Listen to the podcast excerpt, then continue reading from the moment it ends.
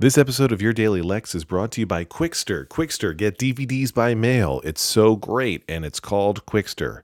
It's also brought to you by Squarespace.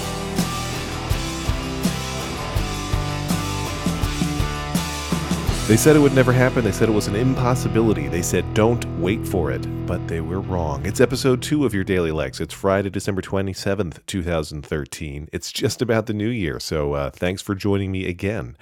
I'm pretty excited that we went from episode one to episode two.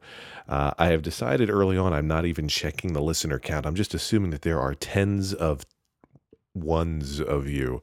Uh, no, the truth is, I, I'm going to look at the listener count at some point, but I'm not ready to do that yet.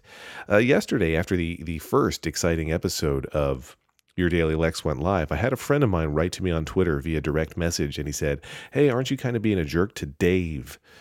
Uh, aren't you kind of pulling a uh, a John Gruber talk show five by five to mule situation here with your old friend Dave?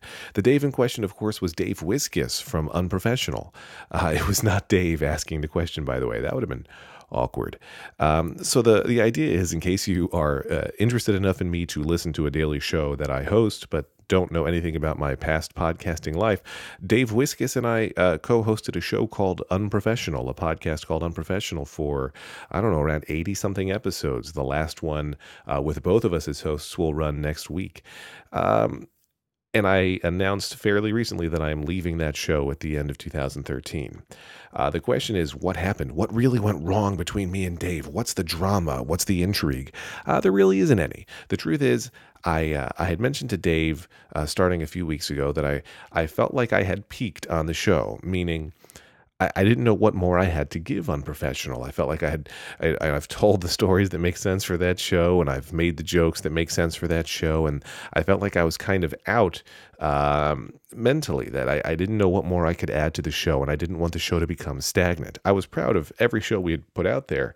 Uh, thrilled with the guests we had gotten and thrilled with the conversations we were having, but I just I was starting to feel like I don't know what more I can bring to the table.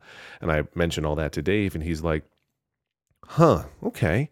Uh, I don't necessarily think you're right, Lex. That's not a very good Dave impression. Uh, let me try again. He's like, Well, Lex, I don't. No, that doesn't sound like Dave either. That was more uh, Barney from The Simpsons. Uh, let me try to do my impression of Dave's impression of John Siracusa to do the Dave voice.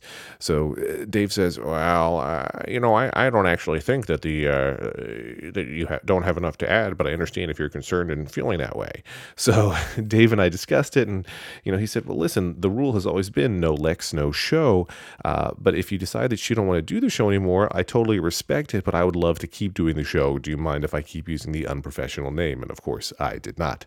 So Dave is uh, going to keep running unprofessional, but there is no bad blood there.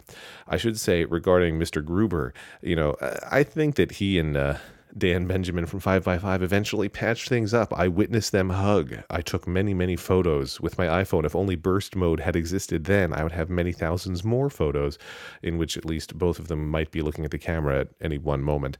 Um, I should say that John Gruber, you know, I want to say, well, John Gruber is a friend of mine. I don't know if that's true. I would love for John Gruber to be a friend of mine, but I think he's more of a casual acquaintance uh, because he loves to mock me mercilessly. On his most recent episode of his podcast, The Talk Show, he had guest Guy English, and they both pretended not to be able to remember what my name was. The closest they could come up with was something like Alex Friedman. Uh, they're both dead to me.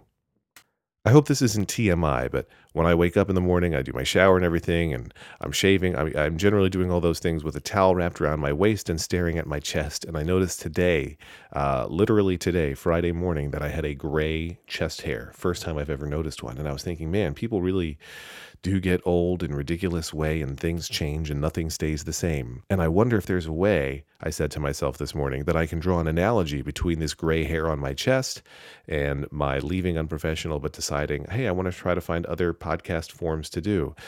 And the answer, as it turns out, is no, there is no analogy to be drawn there. Anyway, thanks for listening, and I will see you again on Monday. Even though I am your daily Lex, I only am your daily Lex on weekdays. Weekends, I'm somebody else's daily Lex, or possibly their daily Alex Friedman.